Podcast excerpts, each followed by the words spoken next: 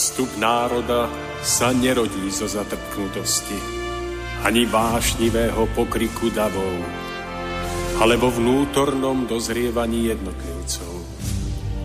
Len ono dokáže vydať plod múdrosti a trvalej slobody, premáhajúcej tyraniu spoločenských systémov nad všetkými pôžitkami tiel nad nespútanými rozkošami sveta skvie sa drahokam ľudskej dôstojnosti. Drahokam čistého srdca. Úcta, láska, pokora, odvaha sú cestou k cieľu, ktorý hľadáme. Stojac pred následkami svojich skutkov, kto obstojí.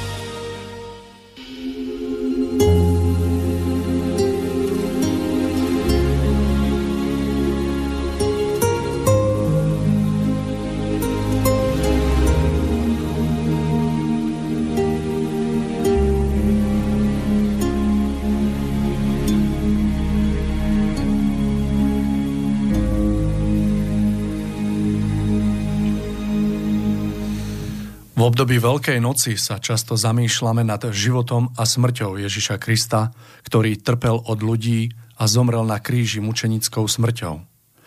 Táto smrť sa všeobecne považuje za nevyhnutnú súčasť jeho spasi- spasiteľského diela, ktorú podľa doterajších výkladov musel podstúpiť, aby ľudské duše mohli byť práve, to, práve touto smrťou spasené. Tento názor je azda najvýstižnejšie vyjadrený slovami Hľa, baránok Boží, ktorý svojou krvou sníma hriechy sveta. Táto myšlienka sa stala ťažiskom náboženského cítenia mnohých, ktorí práve v smrti Syna Božieho nachádzajú svoju útechu a istotu šťastnej budúcnosti. Baránok je tu mienený umúčení Kristus, ktorý svojou krvou na kríži zmýva hriechy sveta. Je však naozaj správne vidieť v Ježišovej ukrutnej a potupnej smrti skutočne dôvod na radosť a útechu veriacich?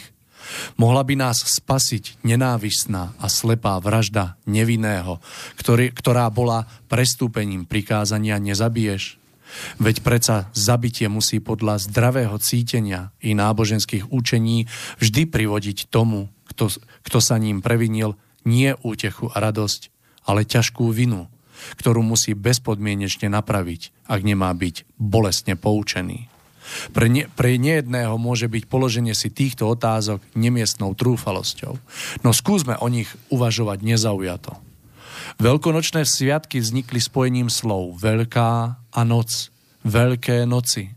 Noc v Egypte a noc, po ktorej učeníci stretli Ježiša v jeho jemnohmotnom tele.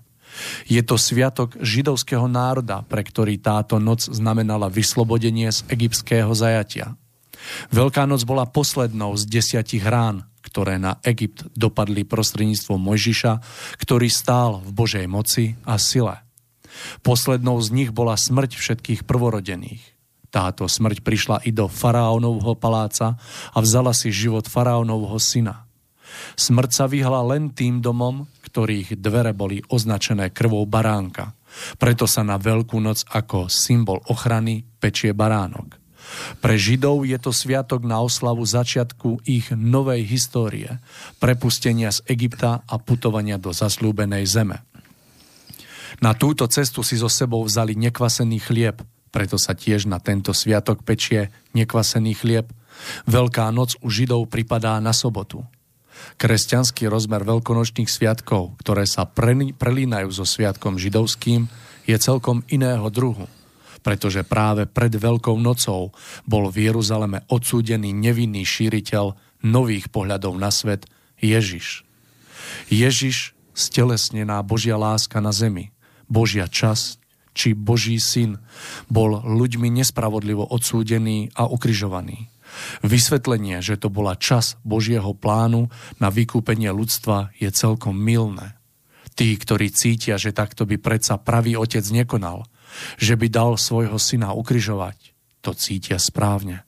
Židovský národ bol za tento hrozný čin nakoniec zbavený výsady národa učiteľov ľudstva, a bolo mu odobraté Božie požehnanie, ktoré dovtedy stálo pevne pri ňom. Zavraždenie Syna Božieho je najhorším činom v histórii celého ľudstva. Kresťania však svojim milným ponímaním vidia v ukrižovaní cestu k svojej spáse a na tretí deň slávia Ježišovo z mŕtvych stanie. Avšak to už nebolo Ježišové fyzické telo. Bolo to jeho jemné astrálne telo, ktoré pri fyzickej smrti vystupuje z tela. Toto telo je možné za určitých okolností vidieť a myslieť si, že je skutočné. To, že učeníci videli Ježiša v jeho jemnom tele, avšak nič nemení na veľkej vine, ktorá bola spáchaná. Židovský národ bol približne za 40 rokov po tomto čine kruto napadnutý rímskymi vojakmi a ako národ bol rozhonaný do všetkých kútov sveta. Pravé vykúpenie spočíva v žití pravdy a slova, ktoré Ježiš priniesol ľudstvu na zem. Odpustenie vín nastáva len ich odčinením, správnym životom a pomáhaním druhým. Božie zákony, ktoré Mojžiš duchovne prijal na hore Sinaj a princíp lásky, o ktoré ich doplnil Ježiš, sú stále aktuálne pre každého z nás. Skutočné vzkriesenie bez nich nie je možné. Milí priatelia, ak ste sa naladili na vlnu Rádia Slobodný vysielač, tak sa práve nachádzame v úvode 91. vydania relácia Cesta v zostupu a ja vás zo štúdia v Banskej Bystrici sriečne pozdravujem. Vonku je prekrásna jar, dnes máme veľkonočný piatok, ktorý v tomto roku pripadol na 19. apríla 2019. Je krátko po 18. hodine a my, sa, my sme veľmi radi, že sa k vám smieme opäť prihovárať. Tak ako som už v úvode spomenul, dnes budeme hovoriť o Sviatkoch Veľkej noci na tému, ktorú sme si my nazvali Odpust im oče, lebo nevedia, čo činia. V rozprávaní sa vrátime v čase do obdobia posledných dní života Božieho Syna a pozrieme sa na hĺbší význam udalostí, ktoré sa udiali pred odchodom Ježiša z tejto zeme. Ak by ste sa chceli do našej diskusie zapojiť, či už vyjadrením názoru alebo nejakou otázkou môžete tak urobiť samozrejme telefonicky na čísle 048 381 0101, prípadne mailom na adrese studiozavináč slobodnyvysielač.sk. No a na samotný záver môjho úvodu už len dodám, že od mikrofónu sa vám bude prihovárať Mário Kováčik. No a teraz mi už dovolte, milí priatelia, aby som privítal môjho dobrého priateľa, z priateľa, s ktorým vediem tieto rozhovory s Tomášom Lajmonom. Tomáš, dobrý večer. tak nádherný jarný sviatočný deň. Prajem vám, Mário, prajem tu prítomným štúdiu, žienkam. A taktiež pozdravujeme všetkých našich priateľov, ktorí nás počúvajú a možno, že v priamom prenose, možno, že nás budú počúvať z archívu a sme radi, že nám bolo dopriaté opäť ukotviť myšlienky, názory, také slovné formy, ktoré vytvoria protiváhu možno mnohým iným pohľadom a názorom, ktoré sa danej témy týkajú. A že snáď v týchto našich úvahách a pohľadoch bude niečo nové, niečo, čo bude hodné zamyslenia a čo nejednému z našich poslucháčov pomôže získať vyváženejší, možno pravdivejší pohľad na udalosti spojené s významom Ježišovho života, Ježišovej smrti a nakoniec aj jeho smrtvých stania. Tomáš, ja verím, že sa nám to podarí a ešte mi dovolte, aby som aj ja privítal našich dnešných hostí, ktorí sú tu u nás v štúdiu, takže verím, že sa budete tu cítiť dobre, je to veľká taká podpora z vašej strany, my sme veľmi radi, takže Tomáš, ak môžeme, skúsme sa tak e, zo široka pustiť do tejto témy a ja verím, že opäť ponúkneme, ako ste sám spomínali, také nové výhľady alebo naše výhľady, ktoré budú takou naozaj protiváhou súčasnému takému pohľadu na tieto udalosti, lebo ten pohľad je, dá sa povedať, väčšinový.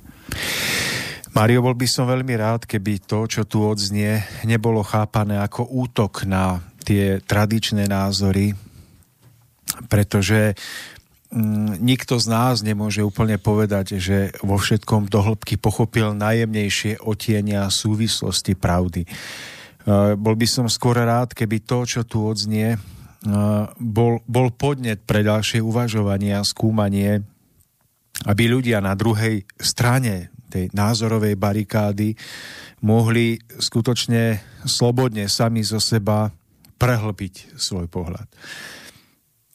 Takže Mário, verím, že sa nám to podarí, pretože mm, Viem, že ľudia sú veľmi precitliveli v tejto téme, hlavne ľudia, ktorí majú tie tradičné náboženské, kresťanské pohľady a viem, že ako náhle zvetria, že sa ponúkané pohľady a názory nezhodujú s tými ich, tak okamžite vypínajú v strachu, že to je jednoducho Lucifer, ktorý sa im ich snaží zviesť z tej správnej cesty.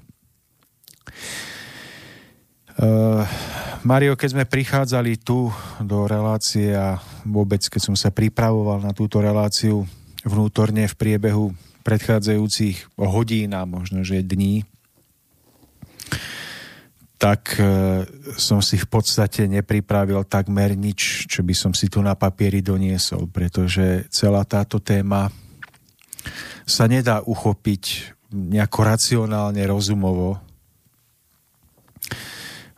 pretože ona je úzko spojená s tým, nakoľko dokážeme svojim srdcom, svojim duchom e, vôbec preniknúť do tej tajúplnej a zároveň hlbokej podstaty e, Ježišovej bytosti a Ježišovho pôsobenia, ktorým sa tu na zemi prejavoval.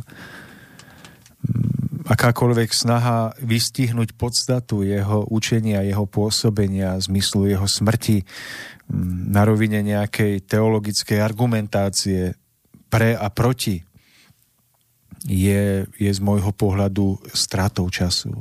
Pretože e, možno, že by sme sa dobrali k nejakým určitým názorom, ktoré by boli viac alebo menej pravdivé, ale minuli by sme sa minuli by sme podstatu, ktorá vlastne stojí nad týmito všetkými našimi slovnými frázami, názormi a tými,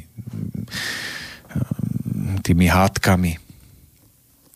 Totiž ja od malého detstva si uvedomujem a prežívam mm, niekedy viac, niekedy menej, že samotná podstata Ježišovho učenia je, je tým, čo najviac hýbe môjim vnútrom keď vidím uh, film o Ježišovi, keď čítam v Biblii niektoré úseky, ktoré nesmierne rád čítam a mnoho mi dávajú, tak sa tak v duchu prenášam do toho obdobia Ježišovho života a snažím sa spolu precítiť ten význam okamihov, ktoré mm, boli s Ježišom spojené. A vždy, keď sa mi to čo len na chvíľku podarí, tak zistím, že to sú okamihy, kedy sa vám rozochvie srdce, kedy sa vám rozochvie vaše najhlbšie vnútro a do očí sa vám tlačia slzy vrúcnosti a dojatia.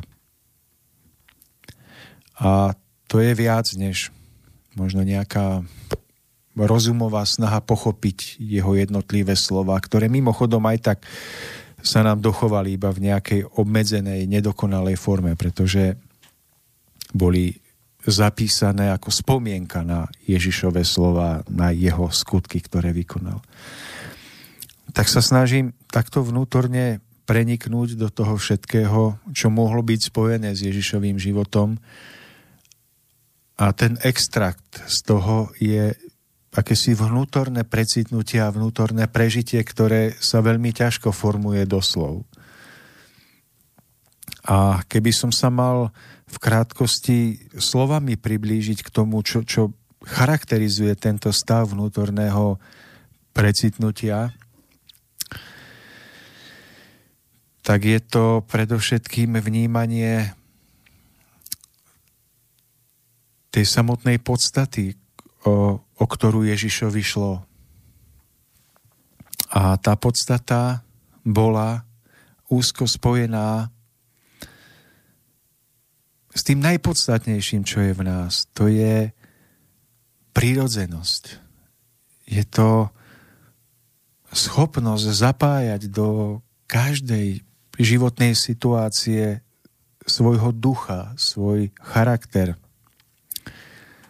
svoju vrúcnosť. Je to snaha konať tak, aby sme sa vymanili z hraníc naučeného jednania, jednania, ktoré nám bolo predpísané mantinelmi nejakých smerníc, či už náboženských alebo nejakých rodinných, ale jednania, ktoré bude vychádzať zo živosti nášho ducha. To môže byť jednanie, ktoré zdanlivo popiera všetko, čo je spoločensky považované za správne, ale čo jediné e, má oporu v našom svedomí a v našom, našom hĺbke nášho vnútra. Je to správanie, ktoré sa prejavuje tým, že človek v duchu Ježišovho pôsobenia nie je tým, kto posudzuje iných, kto ich karhá, kto ich hodnotí, ale kto zameriava svoju vnútornú silu predovšetkým na to, aby videl vo svojom okolí, kde všade je možné priniesť nádej do ďalšieho vývoja, ktorý sa snaží v iných ľuďoch rozpoznávať ich vlastnosti, ktoré keby boli podporené, ktorých by bola vliata nádej, tak by rozkvitli do, do, do nádherných plodov, Takže niekde tam potom vnímam túto eh, hlbokú skrytú podstatu, o ktorú Ježišovi šlo. No a naproti tomu potom vnímam ten obrovský protitlak, ktorému musel Ježiš čeliť. A ktorému musel čeliť hlavne kvôli tomu, že eh, vtedajší predstavitelia náboženskej elity bola to vtedy tá náboženská židovská špička, ktorá v duchu Mojžišovho učenia, v duchu učenia starých židovských prorokov sa naučili chápať duchovnú cestu k stvoriteľovi, k Bohu ako cestu plnú zákazov, príkazov, cestu prostred určitých mantinelov. Cestu, ktorá ale úplne zabúda na ten opravdivý vnútorný, prírodzený rozmach, rozkvet srdca, svedomia. Tak náhle pred vašim zrakom vystúpi obraz, v ktorom asi Ježiš musel žiť a pôsobiť. Jeho prirodzená schopnosť vnímať podstatu vecí v protiklade k strnulosti, ktorú reprezentovala vtedajšia náboženská židovská elita. A z toho si potom dokážete vyvodiť aj priebeh jednotlivých situácií, ktoré v živote musel riešiť, ktoré sú v tom novom zákone čiastočne zachytené. Kedy musel v storakých obmenách bojovať proti strnulosti vtedajšej židovskej náboženskej obce, kedy musel vidieť a chápať, ako, ako dokážu náboženskí predstavitelia vtedajšieho židovstva pod zámienkou, že vlastne naplňajú Božiu vôľu konať proti prirodzenému hlasu svedomia. No a ako príklad tam máte toho mnoho. Napríklad, keď Ježiš vnímal, že uh, srdci dotyčného človeka, ktorý bol, dajme tomu, ťažko chorý, alebo malomocný, alebo chromý, ochrnutý, konečne vzplanula túžba po, po vnútornom uzdravení, tak bolo pre Ježiša niečím prirodzeným. Podať mu pomocnú ruku a uzdraviť ho. Aby on potom mohol odniesť svoje lôžko, na ktorom bol prikovaný a mohol potom vydať živé svedectvo o svojom uzdravení. Ale v protiklade tomu stála tá náboženská norma vtedajšieho židovstva, ktorá predpisovala, že, že uzdravený človek, ktorý bol uzdravený um, sviatočný sobotný deň, nesmie zdvihnúť svoje lôžko a nesmie ho odniesť určitý počet, nad určitý počet metrov, pretože už by sa previnil proti sveteniu sviatočného dňa. A tak bol v podstate Ježiš konfrontovaný s tým, že na jednej strane videl ten úžasný zázrak, že, že v nejakom človeku po desaťročiach, možno stáročiach jeho blúdenia nastal moment, kedy sa dokázal vnútorne otvoriť láske, ktorá cez Ježiša prichádzala, kedy dokázal prežiť ten úžasný moment obratu vo svojom byti a zároveň videl, ako toto nedokážu vnímať a vidieť predstavitelia židovského náboženstva, ktorí zaslepení strnulým zachovávaním Božieho prikázania, svetenia soboty, dokážu tento veľký zázrak zahodiť za hlavu len preto, aby splnili tzv. Božiu vôľu o zachovávaní sviatočného dňa. Hovorím o jednom z mnohých príkladov, kedy si Ježiš uvedomoval, ako v najprirodzenejším spôsobom by bolo možné pomôcť, bolo by možné preukázať opravdivú lásku, opravdivú pomoc k blížnemu, čo ale nebolo tak jednoduché práve kvôli tomu, že, že tí, ktorí reprezentovali tých najmúdrejších, najvzdelanejších, najspravodlivejších, boli tak strnulí, že, že tieto veľké príležitosti nedokázali vnímať. Dokonca proti ním brojili. Tam mnoho iných príkladov, kedy napríklad Ježiš kráčal so svojimi učeníkmi po poli a jeho učeníci trhali klasy a jedli ich neumytými rukami. Čo bolo v protiklade Hmm, opäť s učením vtedajšieho židovského náboženstva, ktoré predpisovalo určité hygienické zásady, ktoré človek musel zachovávať pred jedením. Samozrejme, že sa dá pochopiť, že človek musí zachovávať určité hygienické pravidlá, dajme tomu aj symbolické duchovné rituály. Ale Ježiš nedokázal pochopiť, Um, tú strnulosť, že, že, že prečo by nemohol si jeho učeník otrhnúť klas a zjesť ho neumytými rukami, keď, keď je predsa zrejme, že mu to neublíži. A to je tá jednoduchá živosť, že,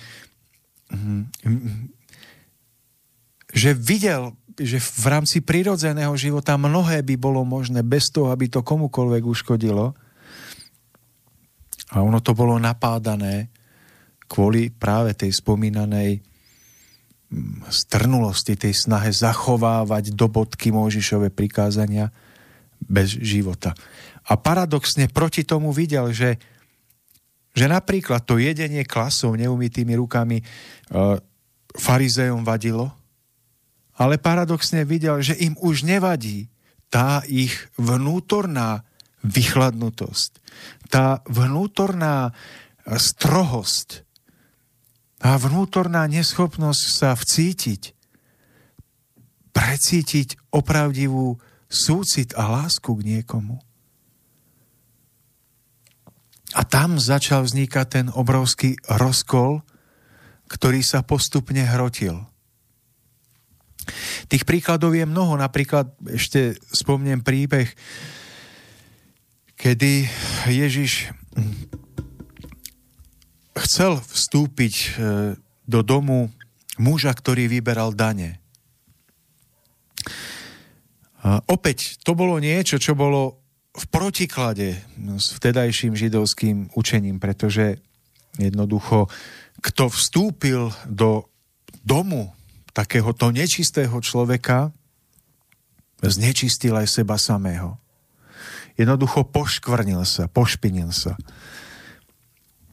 Ale tá veľká múdrosť, ktorú Ježiš prinášal v sebe, v tej, tej, v tej živosti, ktorá mu bola najvlastnejšia, spočívala v tom, že tvrdil, ja neprichádzam preto, aby som liečil zdravých, aby som učil o spravodlivosti spravodlivých a učil láske lásky plných, ale prichádzam preto, aby som uzdravoval chorých, aby som daroval lásku tým, ktorým najviac chýba. A mám zimomriavky z toho, ako to hovorím. A to bola tá, ten, tá veľká múdrosť ukrytá v jeho živote a v jeho učení. A on mal tú odvahu postaviť sa tvárou tvár proti vzdoru zo strany svojich vlastných učeníkov, ktorí tiež boli naplnení strachom z toho, že keď sa Židia dozvedia, že ich rabi, ich učiteľ takto porušuje Mojžišové vôbec Božie prikázania, tak všetkých ich, ich odsúdia.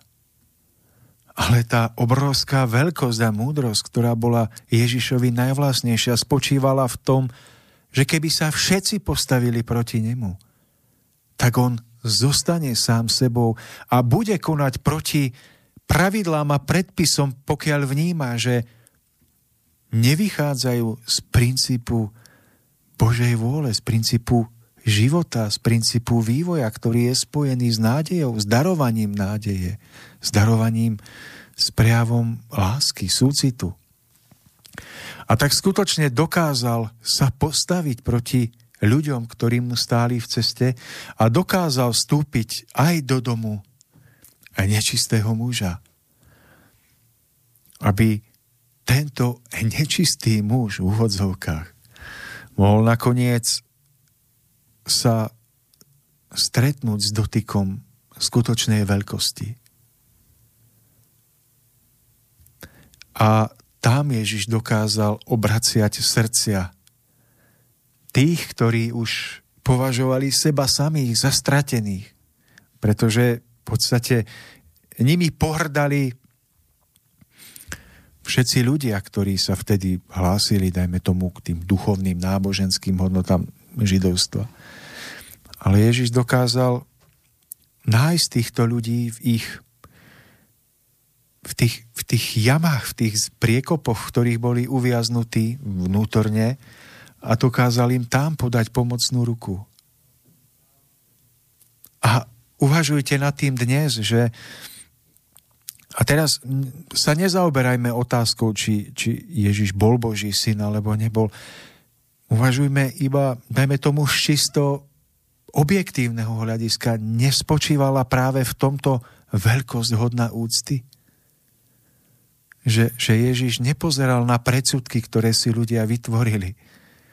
Že nepozeral na minulosť človeka, ale keď v ňom videl náznak toho, že by ešte mohol byť obrátený, zachránený, tak ho navštívil napriek tomu, že riskoval svoje odsúdenie. Že nie je toto veľkosť, ktorá je obdivuhodná. Dajme tomu len už, už len z čisto ľudského hľadiska.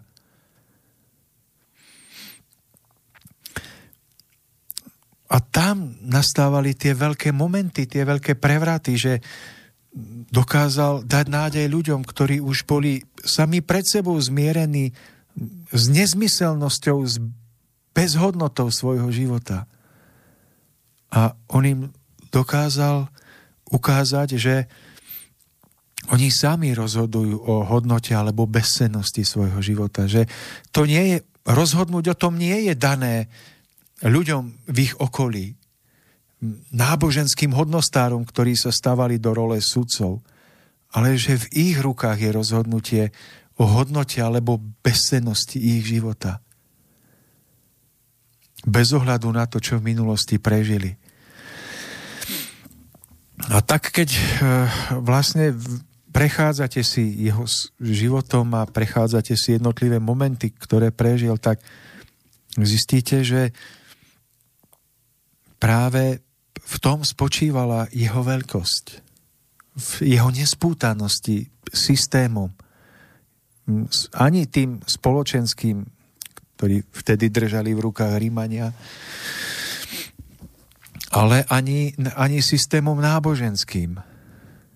Že on bol stelesnením vnútornej slobody, ktorá sa nenechá spútať a zatlačiť do mantinelov naučenej, rozumovo vyp- produkovanej viery.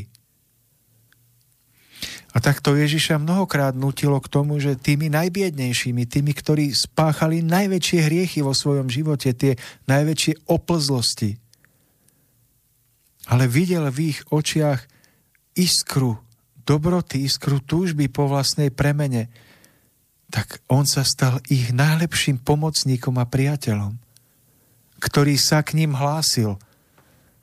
A oni sa potom hlásili k nemu tak, že boli ochotní položiť svoj život za jeho učenie, za jeho osobu. Ale o to viac sa potom stával neprajníkom ľudí, ktorí sa stavali do role najmúdrejších, do role znalých, tých, ktorí sa považujú za oprávnených súdiť iných. A pritom sami potrebujú milosť. Preto tam v niektorej tej pasáži, keď sa rozprával s farizejmi, hovorí, keby ste povedali, my nevidíme, sme slepí, bolo by vám odpustené. Ale pretože tvrdíte, my vidíme, váš hriech zostáva. To bolo spojené s určitým, určitým momentom, keď sa ho pýtali, a kto teba oprávňuje no, odpúšťať hriechy? Kto teba oprávňuje hovoriť v mene Božom? On im na to odpovedal niečo v tom zmysle, keď mi odpoviete, kto Jána Krstiteľa oprávnil hovoriť v mene Božom. Jana Krstiteľa, ktorého aj vy považujete za proroka. A ja vám odpoviem, kto mňa oprávnil hovoriť a konať v mene Božom. A na to samozrejme nemali odpoveď, pretože Jana Krstiteľa považovali za proroka, ktorého uznávali. Čím Ježiš chcel povedať, že nie je dôležité, do akej miery je človek, alebo nie je najdôležitejším, do akej miery je človek povolaný k takémuto duchovnému pôsobeniu pozemskou mocou, ale je dôležité, do akej miery je pre túto úlohu povolaný najvyššou mocou, ktorá niekedy predbieha dobu a pochopenie ľudí. Takže Mário, toto je asi tak prvá časť toho, čím by sme si mohli priblížiť veľmi okýpteným spôsobom tú, tú náladu alebo tú skrytú podstatu pôsobenia Ježiša a môžeme potom pokračovať ďalej a môžeme hovoriť o tom, ako je pochopená vlastne jeho smrť a jeho obed na kríži.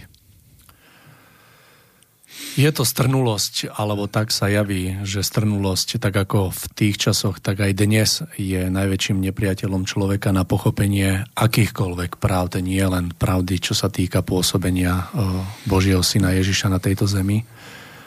A presne tak, ako ste to vystihol, aj vtedy, aj dnes si myslím, že tá strnulosť v nás, v ľuďoch je stále na vysokom stupni a ktorá nám naozaj bráni pochopiť mnohé v živote, nie len tieto veci. Tomáš, ak dáme prestávočku, alebo máme 35 minút z relácie, alebo budeme ešte pokračovať. Mario, ja by som možno ešte chvíľku nadpojil, tak, tak že, že v podstate iba mi prišla na um taká paralela toho Ježišovho pôsobenia a súčasnosti, že m, mm, aj my dnes prežívame odraz podobných podobných problémov, s ktorými sa stretával aj samotný Ježiš, pretože všimnite si aj dnes máme tu náboženstva považované za tie najdokonalejšie, tie najbezchybnejšie, tie najneumilnejšie. A v podstate aj v rámci týchto náboženstiev sa nachádzajú ľudia, ktorí sa snažia do týchto náboženstiev priniesť niečo ako osviežujúci zdravý prúd nových pohľadov, ktoré by dokázali v tých daných náboženstvách ich povzniesť na vyšší stupeň. Aj tam sa, sa odohráva ten istý boj. Je to boj niečoho nového, niečoho, čo sa viacej riadi vnútorným hlasom a svedomím, než vonkajšími predpismi. A stále po týchto tisíc, po dvoch tisíckach rokoch prežívame tú dilemu, kedy sú zase títo ľudia prinášajúci novší pohľad, morálne križovaní tými, ktorí reprezentujú nejaké tradičné náboženské hodnoty. Ale tentokrát už aj z radou samotných kresťanských cirkví.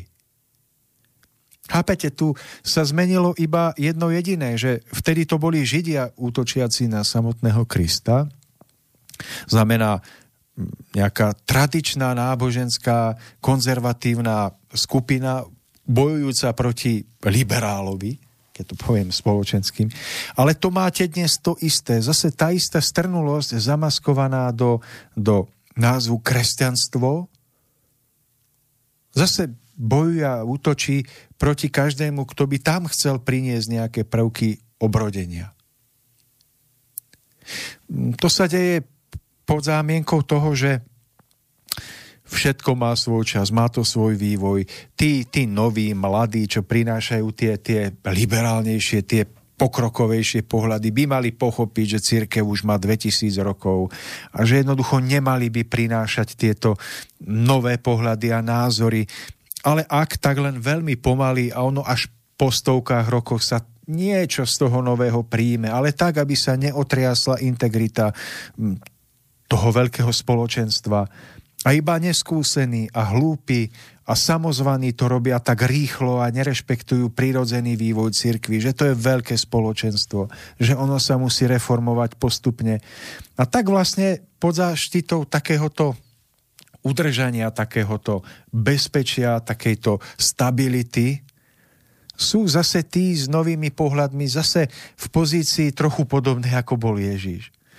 Že buď sú zneuznaní, vypoču, nevypočutí, e, vylúčení a svojím spôsobom niekedy aj morálne ukrižovaní. A tak vlastne vidíte, že e, celou históriou ľudstva sa tiahne akýsi súboj medzi dvoma skupinami. To je, to je skupina prorokov a skupina kňazov. Keď to veľmi zjednoduším, že proroci, eh, kňazi zastávajú mm, tú, tú, tú tradičnosť, zachovanie určitých názorov, dogiem, foriem, oni ich opakujú, zbožňujú, pred, predkladajú veriacim ako vlastne to jediné, najdokonalejšie. A v protiklade k ním stoja proroci. To sú ľudia, ktorí prichádzajú a ponúkajú tie nové výhľady, ktorými drásajú nervy tým, tým ktorí zastávajú tradičné hodnoty a poukazujú na, na, na strnulosti a nedokonalosti a pichajú do osieho hniezda.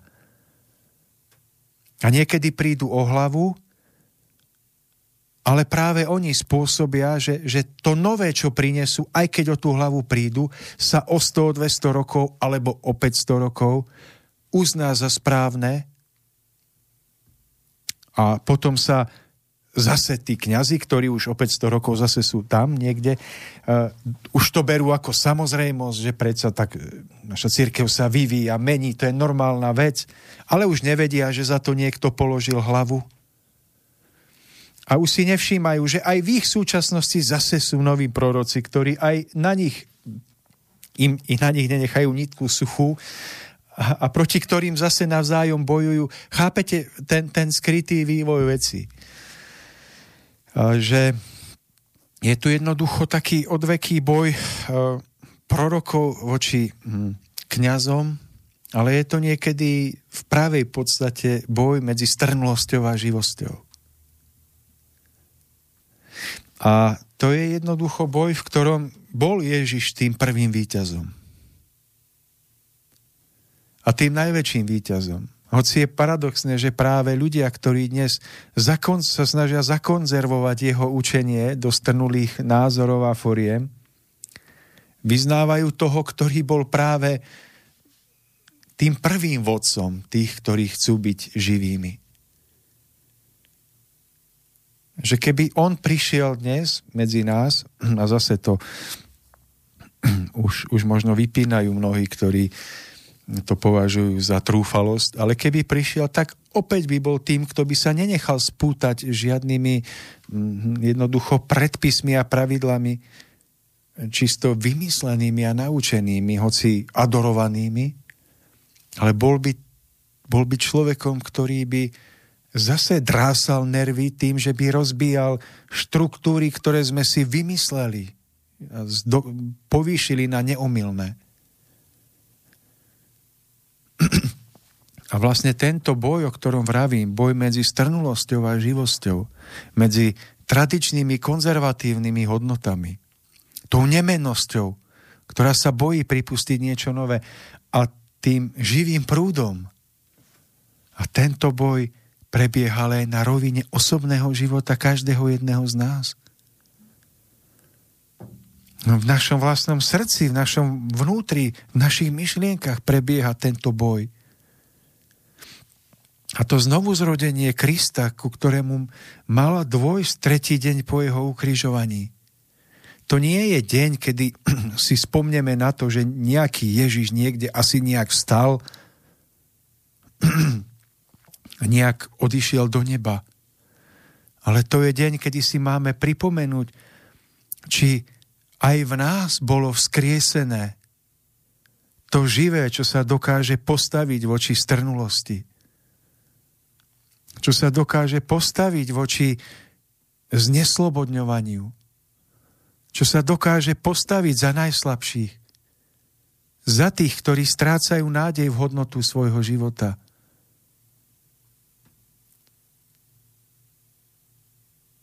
To nemá byť oslava Ježiša ako osoby. To má byť dôvod zamyslieť sa nad tým, či táto jeho hodnota, jeho posolstva sa dokázala za 2000 rokov znovu zrodiť v našom vnútri. Alebo či sme stále iba ľuďmi, ktorí každého, kto príde s novým výhľadom, novým názorom, prehlbujúcim pohľadom, ubijeme ako klinec do dosky. S názorom, že čo ty tu drásaš nervy, čo, čo podkušuješ nejakými neoverenými faktami. My máme svojich učených na to, aby nám povedali, čo je pravda. Ty vieš, čo sklapni. Tak potom sa v nás Kristus nezrodil na tretí deň potom v nás umrel v hrobe nášho, nášho vnútra. A toto je to pochopiť, že do akej miery dokážeme v každodennom živote byť tými ľuďmi, ktorí prinášajú pokoj do situácií, kde je napätie, ktorí tam prinášajú svetlo rozvahy, ktorá predznamenáva, že by v nás mala byť ukrytá múdrosť, ktorá nám dáva silu zachovať si pokoj. Lebo sme ľuďmi, ktorí jednoducho podliehajú všetkým tým náladám, pocitom, nechajú sa ľahko vytočiť, pretože nemajú vo svojom vnútri pokoj, nemajú tam znovu zrodeného Krista. Takže toto je, je zhruba ten obraz a zároveň, keď počujeme o tom, že Ježiš zomrel na kríži, tak v nás, tak sme učení, tak v nás narastá potreba ako v stádovitosti uvažovania precitnúť k blaženosti za to, že Ježiš nás obmil krvou na kríži, že sme vďaka jeho krvi sa priblížili k Bohu Otcovi. No ale keď poznáme ten, ten kontext príbehu, o ktorom tu hovoríme, tak zistíme, že, že v podstate my nemáme mať dôvod na radosť. My, my máme predovšetkým dôvod zamyslieť sa nad tým, ako rúhavo sme dokázali odsúdiť tú najväčšiu živosť, ktorá nám prinášala spásu. Aby sme v tomto pochopení nakoniec poznali, že samotná Ježišová smrť nás nemôže spasiť. Spasiť nás môže jedine, keď jeho smrť pochopíme ako to, že Ježiš smrťou na kríži stvrdil pravdivo svojho učenia a predovšetkým naša snaha o to nechať tohoto znovu Krista, znovu zrodeného Krista povstať v našom vnútri. Len, len v tomto vidím, žiaľ, veľkú chybu, veľkú milku, že my si v tento deň nepripomíname tú smutnú udalosť, ako ľudstvo dokáže zahubiť živosť, zahubiť slobodu, zahubiť nádej. Nepripomíname si to ako memento, aby sme sa toho už nikdy viac nedopustili. My si to pripomíname iba v tom zmysle, že On na nás zomrel, aby nás obmiel krvou a my sme mohli vo svojej pasivite križovať Krista ďalej spôsobom svojho života. Preto opakujem, je treba, aby sa pre, premostil dôraz, ktorý je dnes skladený na jeho smrť ako spásonosný čin, predovšetkým na to, aby sme si uvedomili, ako sme sa previnili, keď sme si dovolili ukrížovať Krista aby sme si položili otázku, či toto previnenie v milión podobách neopakujeme dodnes. Aby zaznelo naprieč miliónmi chrámov na celom svete a kostolov tento deň otázka. Ľudia, nekrížujeme aj dnes Krista svojim životom? To, že ak ľuďom poviete, boli ste obmity jeho krvou, tak ich sladko uspíte. Budú ďalej žiť vo svojej pasivite. Ale keď im položíte otázku, tento deň je na to vhodný. Ľudia, nekrižujeme Krista po 2000 rokov každý deň vždy na novo svojimi skutkami. Nie je to previnenie, ktorého sme sa dopustili ako ľudia pred viac ako 2000 rokmi, nami vykonávané každý deň, vždy na novo spôsobom svojho života.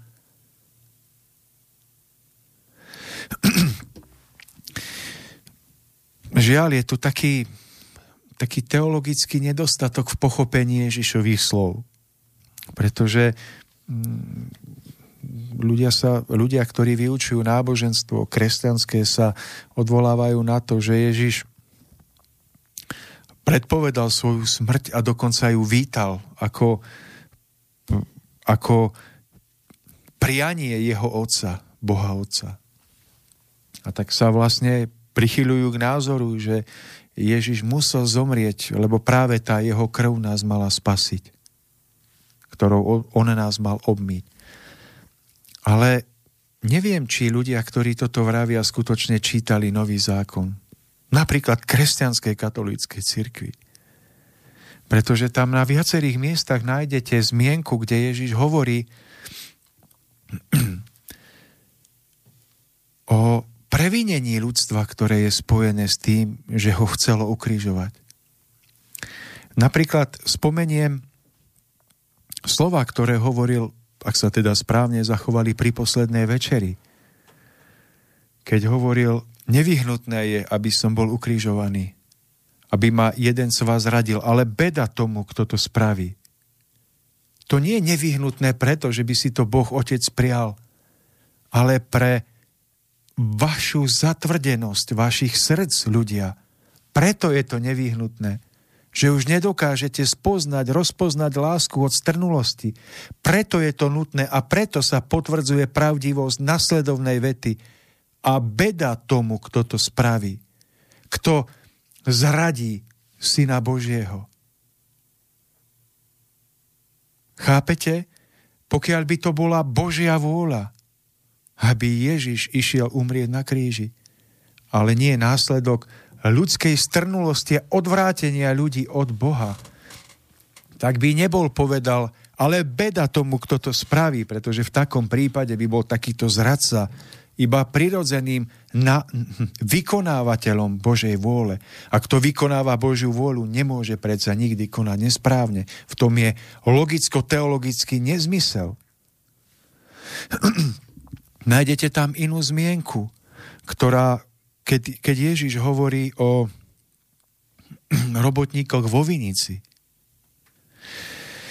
Nejdem tu čítať celé podobenstvo, ale a hovorí tam vlastne o tom, že keď pracovníci vo Vinici zabijú toho, koho majiteľ Vinice poslal, aby vybral vlastne hodnoty úrodu od pracovníkov vo Vinice, že keď ho zabijú, tak pán Vinice takýchto robotníkov vyhubí a dá Vinicu iným, ktorí budú včas odvádzať to, čo majú odvádzať pánovi Vinice. Tam hovoril Ježiš jednoducho o otcovi, o sebe a o ľuďoch. Vinicou je svet, do ktorého prišiel. Ježiš je ten, ktorý prišiel, aby zvestoval vôľu pána Vinice. A ľudia, ktorí tohoto syna zabili, podľa tohoto podobenstva nemajú byť odmenení, obmity krvou a vyslaní rovno do neba, ale majú byť z tejto vinice vyhubení a vinica má byť daná iným, ktorí budú pokorní. Čo to tí teológovia v živote nečítali? Ako keby to nikde nebolo napísané. Veď je tam jasne napísané, keď to preložím do jednoduchej zrozumiteľnej reči. Ľudstvo, ktoré si zabije svojho spasiteľa, toho syna, ktorého pán Vinice poslal, bude vyhubené, nie spasené a obmité krvou. Veď je to tak jednoznačné, že to sa nedá ani inak pochopiť. A my na Veľkú noc naprieč všetkými kostolmi a chrámami a katedrálami hovoríme, že my máme, máme byť spasení, obmity krvou. Keď Ježiš, sám Ježiš v podobenstve hovorí, že takíto pracovníci vo Vinici budú vyhubení. Preto je Veľká noc dôležitým časom na to, aby sme si my ľudia pripomenuli, nie to, že budeme jeho krvou obmytí a spasení, ale by sme si pripomenuli, čoho sme sa dopustili, akého zverstva sme sa dopustili, aby sme sa toho vyvarovali do budúcna v každodennom živote. Vtedy by Veľká noc mala zmysel – Chápete, Mário? Vtedy by mala zmysel. A vtedy aj Ježišova smrť získa pravú hodnotu, pretože my v nej spoznáme obeď, nad ktorú nemôže byť väčšej. Je to obeď, kedy Ježiš smrťou dokázal, že necúvne ani okrok, aby utvrdil ľudstvo v pravdivosť svojich slov v tomto zmysle je to tá najvyššia obeď, ale je zároveň najväčšou obžalobou ľudstva. Pretože ľudstvo dokázalo zavraždiť Božiu lásku a ešte za to čaká spásu. A opäť, kto by aspoň trochu slobodným srdcom skúmal Ježišové posolstvo, zistí, že Ježiš opakovane hovoril k ľuďom. Nie ten, kto ma, kto ma vychváľuje pred inými. Nie ten, kto v mojom mene učí. Nie ten, kto robí niečo navonok v mojom mene, ale ten, kto koná podľa môjho života, podľa toho, ako ja ukazujem život. Ten bude spasený. Tým jasne povedal, nie viera v moju smrť, v krv, ktorú som prelial, vás zachráni, ale vaša najväčšia námaha, ktorá vždy bude nedokonalá, ale vaša najväčšia námaha, práca na sebe samom, váš život vložený do služby ducha, môže spôsobiť, že keď bude videný ako najrídzejší, môže tú krv ktorou sa chcete nechať obmyť, môže aspoň trochu zmyť z vašich dlaní. Preto nečakajme, že Veľká noc nás obmije krvou. Nech je Veľká noc obdobím, kedy sa budeme snažiť zmyť túto krv z našich dlaní poctivou prácou. Námaha, aktivita, činnosť Ochota je cesta, ktorá túto krv môže zmyť. Nie nečinné, necháte sa obmyť krvou. Takže v tom, Mário, vidím ten veľký rozdiel, ktorý v dnešnej dobe sa naprieč kresťanskými náboženstvami ponúka veriacím a tým, čo sa ukazuje ako, ako pravdivé, ako logické a hodnotu, alebo verím, že pravdivosť toho, o čom tu hovoríme, nakoniec potvrdzujú samotné slova, ktoré nesie aj naša dnešná relácia ako svoj názov. Keď Ježiš umieral na kríži, tak jedný z posledných slov, ktoré zvolal, boli Otče, odpust im, lebo nevedia, čo činia. Mário, aj vy, vážení poslucháči,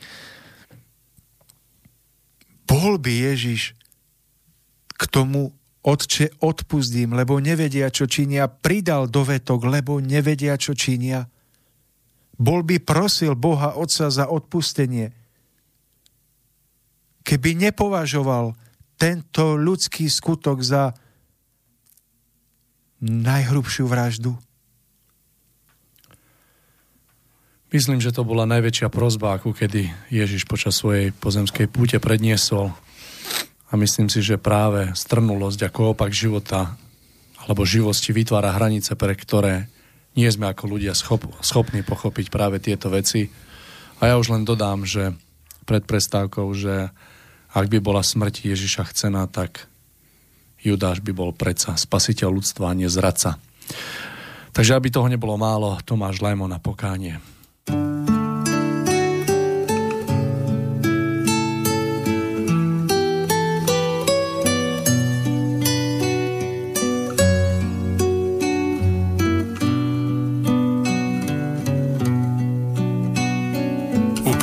Viac než 2000 rokov od chvíle, čo Božia láska chodila po zemi, prinášajúc svetlo pravdy v tmách. Bola to láska, ktorá liečila i zraňovala. Otvárala nové cesty, rozbíjala putá otroctva, putá bezsitnosti. Chcela by ľudí spájala vrúcnosť srdca, rídzosť, vernosť,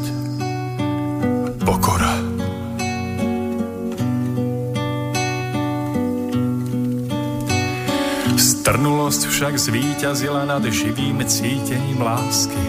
Zoprel si sa tomu, ktorý kvôli tebe zostúpil do temnôt zeme. Prebodol si mu srdce svojou krutosťou. Ruky i nohy pribil na kríž nenávisťou a slepou pýchou. Však on sa na sklonku svojich síl na kríži modlil by ty si žil.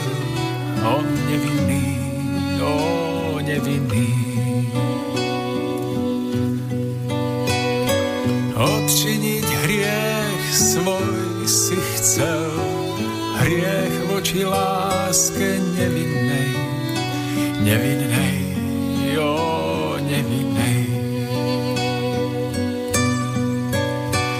Tak stojíš tu opäť, no nevieš sám, že keď on pod krížom skonával, ty si tam stál, mlčky stál.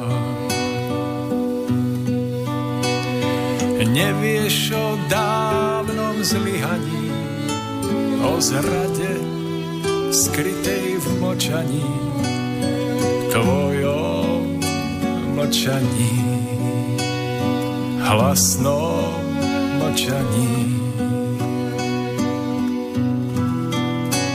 On opäť ti dáva nádej nájsť, by si sa navždy stal a mohol rásť. Tá nádej leží v poznaní, o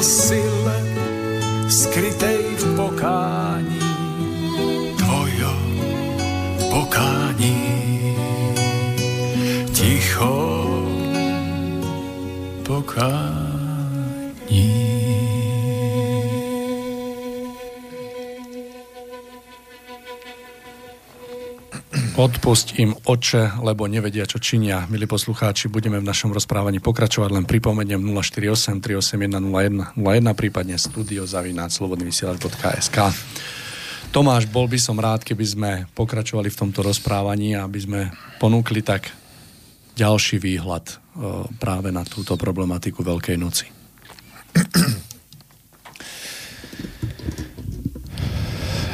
Mario,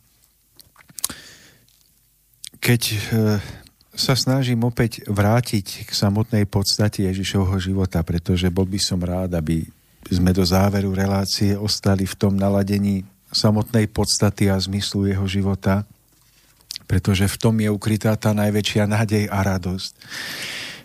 Tak by som chcel pripomenúť, že to, čo nás môže nakoniec zaradiť alebo postaviť na stranu spasených a zachránených. To je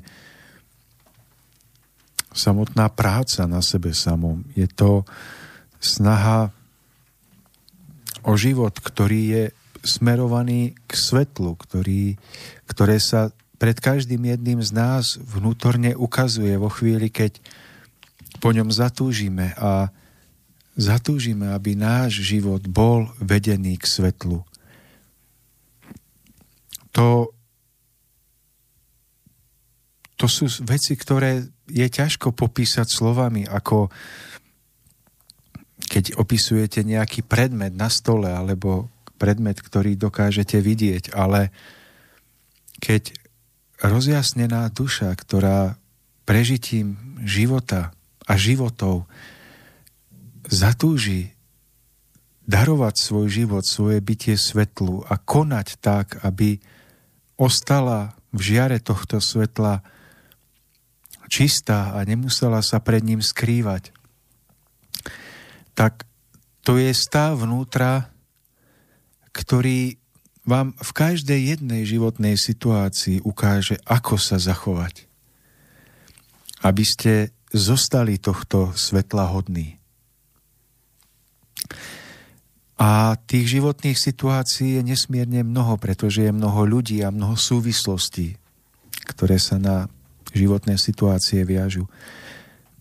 Ale nájsť v živote túto vnútornú niť tohoto vnútorného vedenia svetlom, za svetlom, kedy každ- v akejkoľvek situácii na okamih zavrete oči v túžbe, aby ste konali správne – aby ste konali v súlade s týmto svetlom, ktoré to nie je svetlo žiarovky, ale je to svetlo, ktoré je svetlom východiska zo všetkých ťažkostí, všetkých problémov, všetkých úzlov. Tak to je to, čo je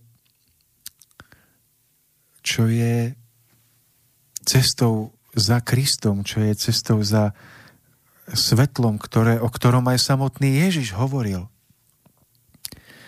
A tento stav je potrebné docieliť, pretože kto ide vedený týmto vnútorným vedením, tak spozná nakoniec, už, už aj v prítomnosti, ale aj po rokoch to spozná, že toto vedenie ho nikdy nesklamalo. Že toto vedenie ho nikdy nezaviedlo tam, kde by nikdy nechcel byť. Ono môže človek prechádzať ťažkými životnými situáciami, bojmi, skúškami, útokmi iných ľudí, ale vo svojom srdci stále zostane človekom, ktorým vždy túžil byť. A to je tá cesta vnútorného svetla, vnútorného svedomia. Pardon, o ktorej hovoril Ježiš tak často. A vyžaduje si duchovnú skúsenosť. Ona sa nedá naučiť, nedá sa načítať, ale tá znovu zrodená túžba žiť ľahký život, nepripútaný život. Mieruplný život. To je, to je vlastne spojené v tom jednom pojme cesta k svetlu. Cesta domov, cesta k Otcovi. A preto aj Ježiš mnohokrát hovoril o tom, aby nám vysvetlil, že toto vnútorné vedenie je kryštalizované v každodennom živote, hlavne v medziludských vzťahoch, ktoré prežívame. A preto, keď hovoril svoju reč o poslednom súde alebo o tom konečnom roztriedení, roztriedení na ovce a capov, na zachránených a nezachránených, zatratených, tak keď o tom vravel, tak kládol práve dôraz na vlastne to, to svetlo, to kráčanie k svetlu, ktoré v nás musí sa znovu zrodiť na našej vnútornej púti. Ono sa potom prirodzene prejaví tým, že človek podá ruku,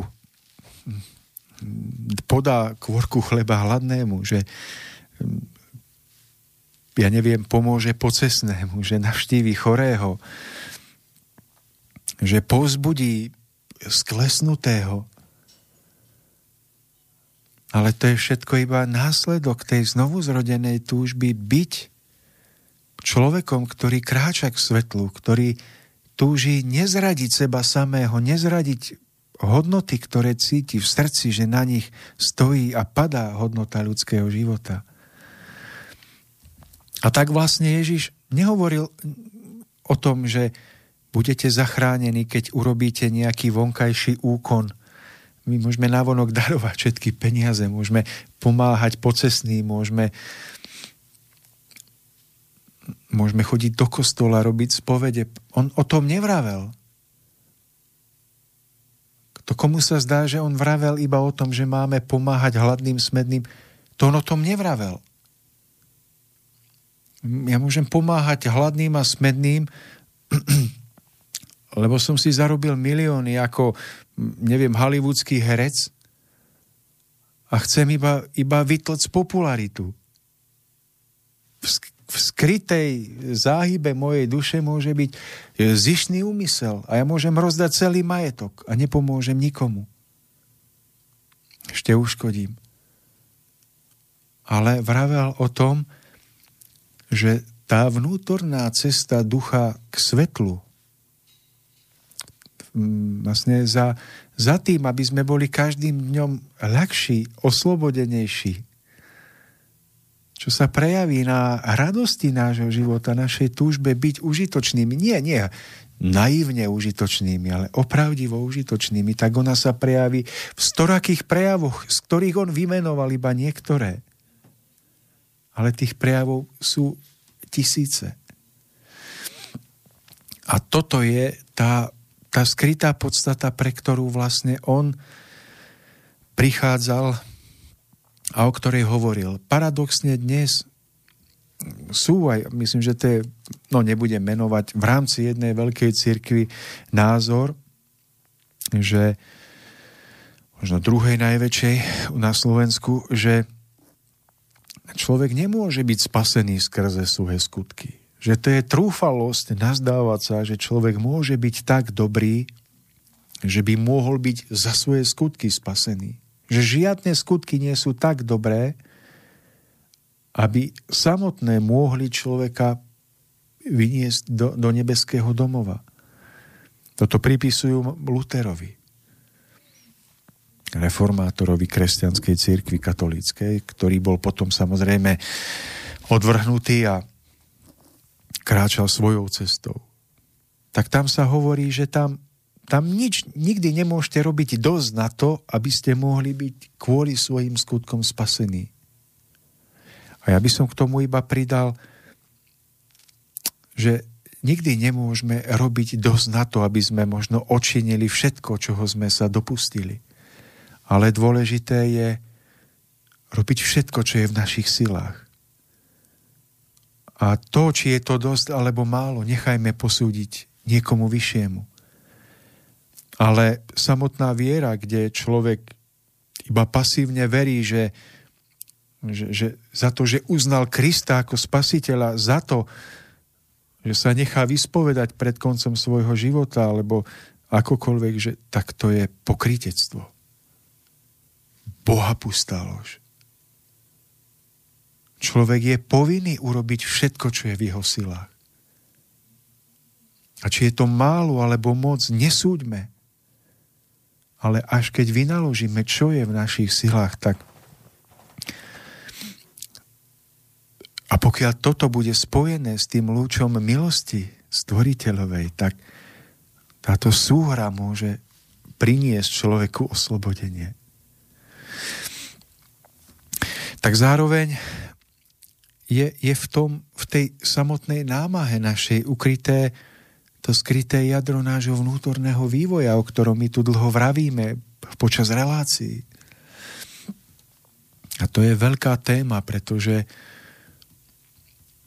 jednoducho iba rozvinutý duch s rozvinutými schopnostami, ťami, talentami a darmi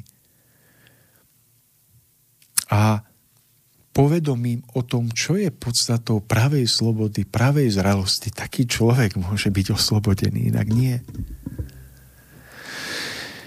A to je vedomá, dlhoročná práca na, na sebe samom.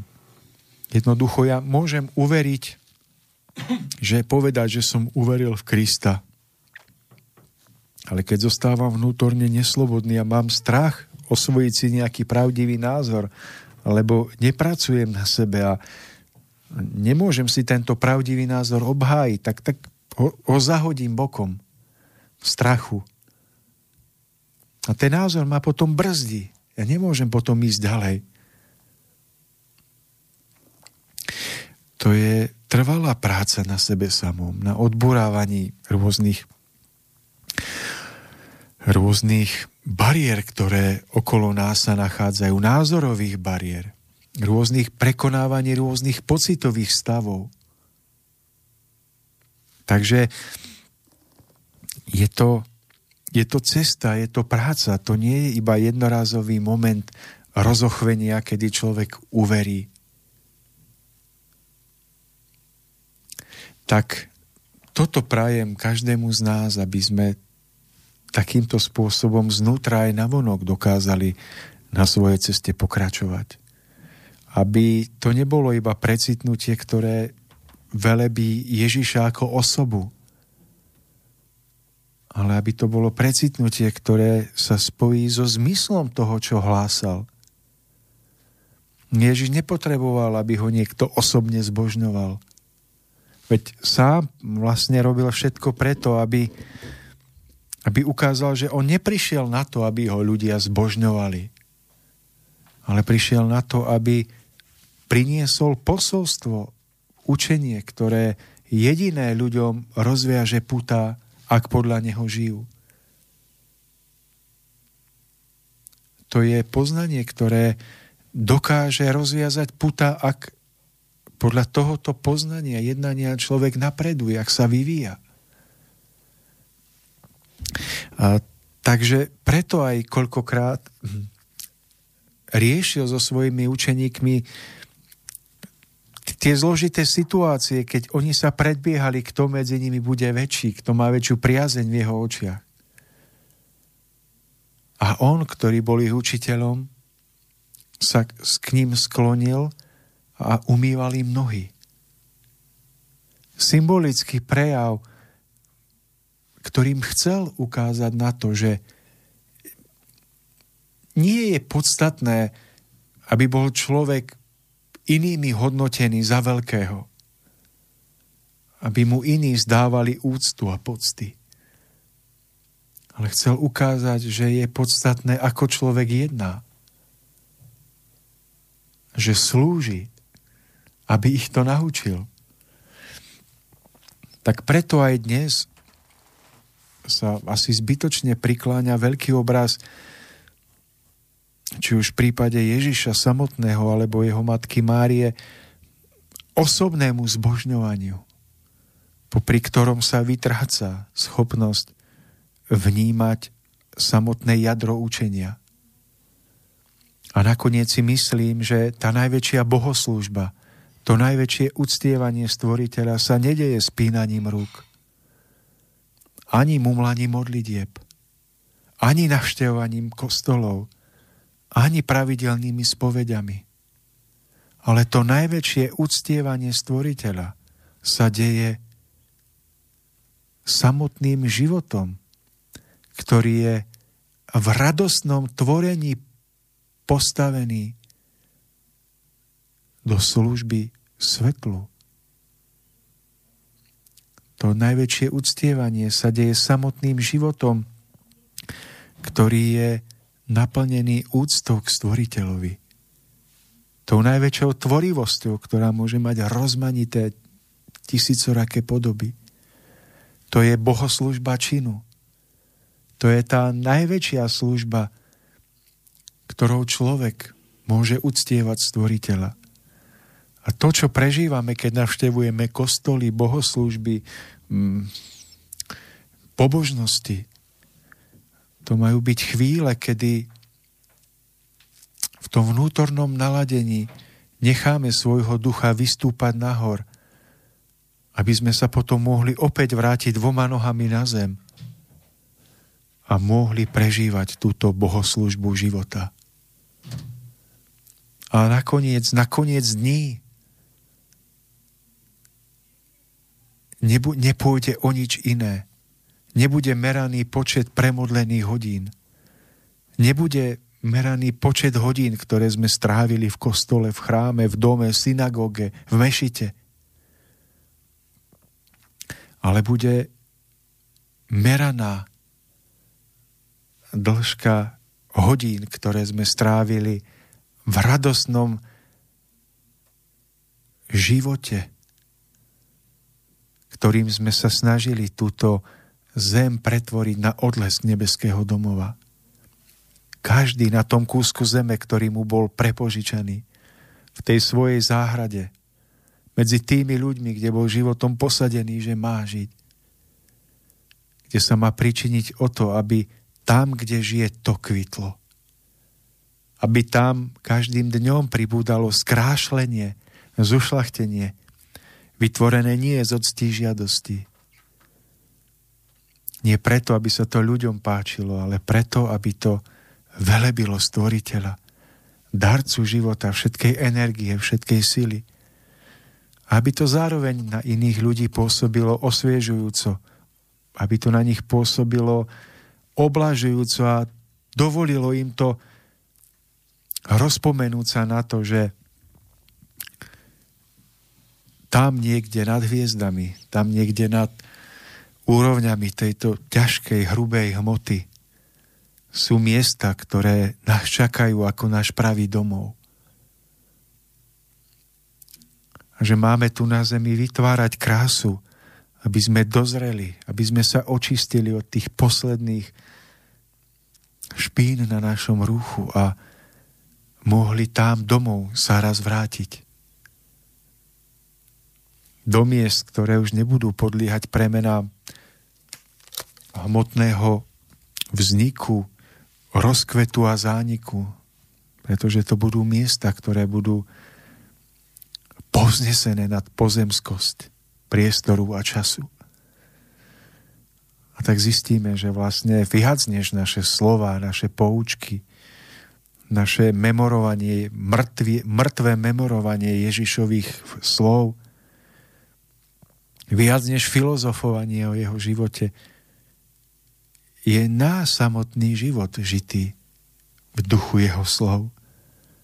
Ale to sú potom tie krásne diela, ktoré vytvárame ako svedectvo jeho veľkosti. To je potom ten upravený dom, záhrada, zovňajšok. To je potom láskou prežiarený každý skutok, ktorý vykonáme, ktorý má tú tajúplnú silu, že poznáša všetko nahor. A zároveň aj harmónia medzi nami, ktorí sa o toto snažíme naprieč rôznymi náboženstvami, naprieč rôznymi názorovými rozdielnosťami, ktoré máme. Tak ako samotný Ježiš povedal, nie podľa vašich slov majú spoznať, že patríte ku mne, ale podľa toho, že sa máte radi, že je vami, medzi vami láska,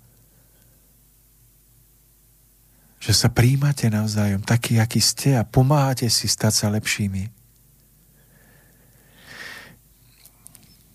A v jednom obraze, keď sa Ježiš zjavil svojim učeníkom v tom oslávenom tele, mm, tri dní, teda tri dní, myslím, že 40 dní, alebo 40 dní, áno, po vlastne svojom ukrižovaní. A mal už odísť domov k svojmu otcovi. Tak učeníci boli úžasnutí, pretože on k ním nepristúpil s výčitkou, ani so žalobou za to, že sa rozprchli v strachu, keď on zomrel na kríži a oni sa báli o svoje životy. Ale zahalili ich láskou a nádejou, že práve tento prejav jeho veľkosti, ktorá je božská, nájdu silu obetovať pre jeho posolstvo celý svoj život. A pre mnohých bol práve tento okamih silnejší než chvíľa, keď ho videli na kríži zomierať bol silnejší než čokoľvek iné a dokázal z nich spraviť pravých učeníkov, apoštolov. A tak keď v tom obraze sedel na schodoch a oni sedeli na ďalších schodíkoch pod ním a cítili pokoj a lásku, ktorá z neho vychádzala, ktorá ich nasycovala viac, než dokáže nasýtiť čokoľvek iné, akýkoľvek pozemský dar, akákoľvek pozemská radosť. Keď pili a jedli z jeho lásky, tak jeden z učeníkov sa na ňo obrátil a povedal, ostan s nami, učiteľu, zvečerieva sa. Chceli zostať s ním, tak im bolo dobre. A on na nich s láskou pohliadol a povedal, nebojte sa, zostávam s vami po všetky dni do skonania svetov. Zostávam s vami skrze neochvejné zákony, skrze lásku, ktorá k vám stále bude prichádzať, keď bude prameň vášho srdca vyprahnutý aby ste sa nestratili, aby ste nepremárnili tie najkrajšie chvíle svojho života kvôli svojej kvôli chladu svojho srdca. Milujte sa navzájom tak, ako som ja miloval vás. Nikto nemá väčšej lásky ako ten, kto položí svoj život za svojich priateľov. Ježiša možno právom považovať za toho, ktorý sníma hriech sveta, ale len pravdou, ktorú priniesol a ktorú pre nenávisť ľudstva musel spečatiť smrťou, aby uverilo. Všetko ostatné bolo nutné až potom, čo ľudstvo lásku neprijalo a postavilo sa do tvrdého a zbytočného odporu. Keby však ľudia lásku prijať dokázali, ako si to sám Ježiš vždy z duše prijal, nikdy by pre spásu ľudí umrieť nemusel a ľudstvo by sa nezaťažilo najväčším previnením. Pre vážne hľadajúcich nech teda platí, že nie inej brány na ceste k spáse, než je pravda. Milí poslucháči, želám vám, aby ste tieto dni prežili v skutočnom duchu Veľkej noci a ak vám k tomu dopomôžu myšlienky tu rozvité, budeme len veľmi radi. Lúči sa s vami Mário Kováčik a Tomáš Lajmon.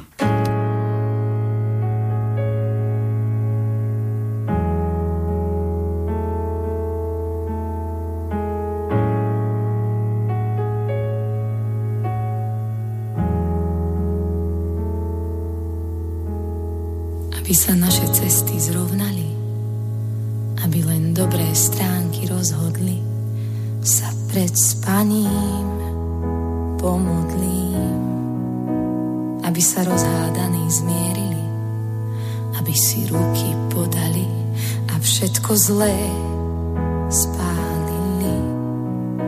Ach, ako veľmi ľudia túžili po šťastí, ktoré stratili násilím.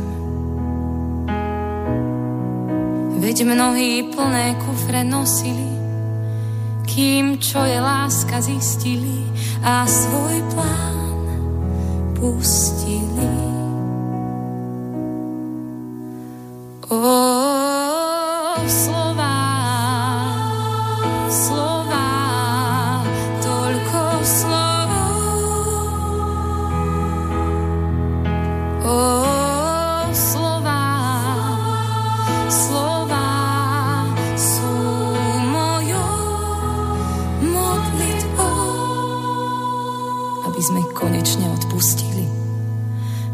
Menej druhých súdili, aby sa z nás iní tešili.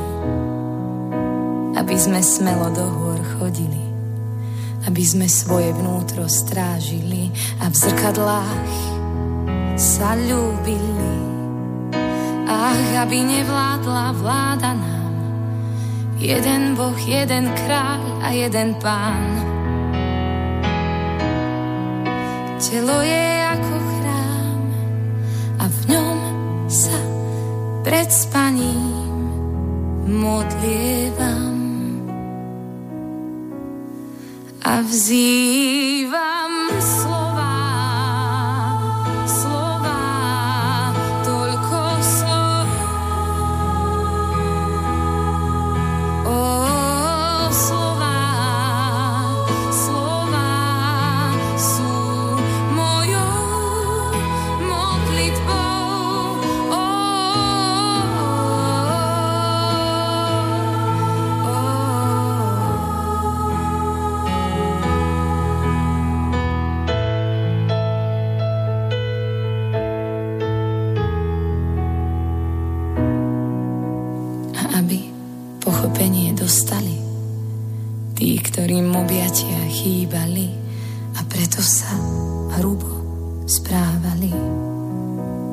sme dokázali zvolať dosť.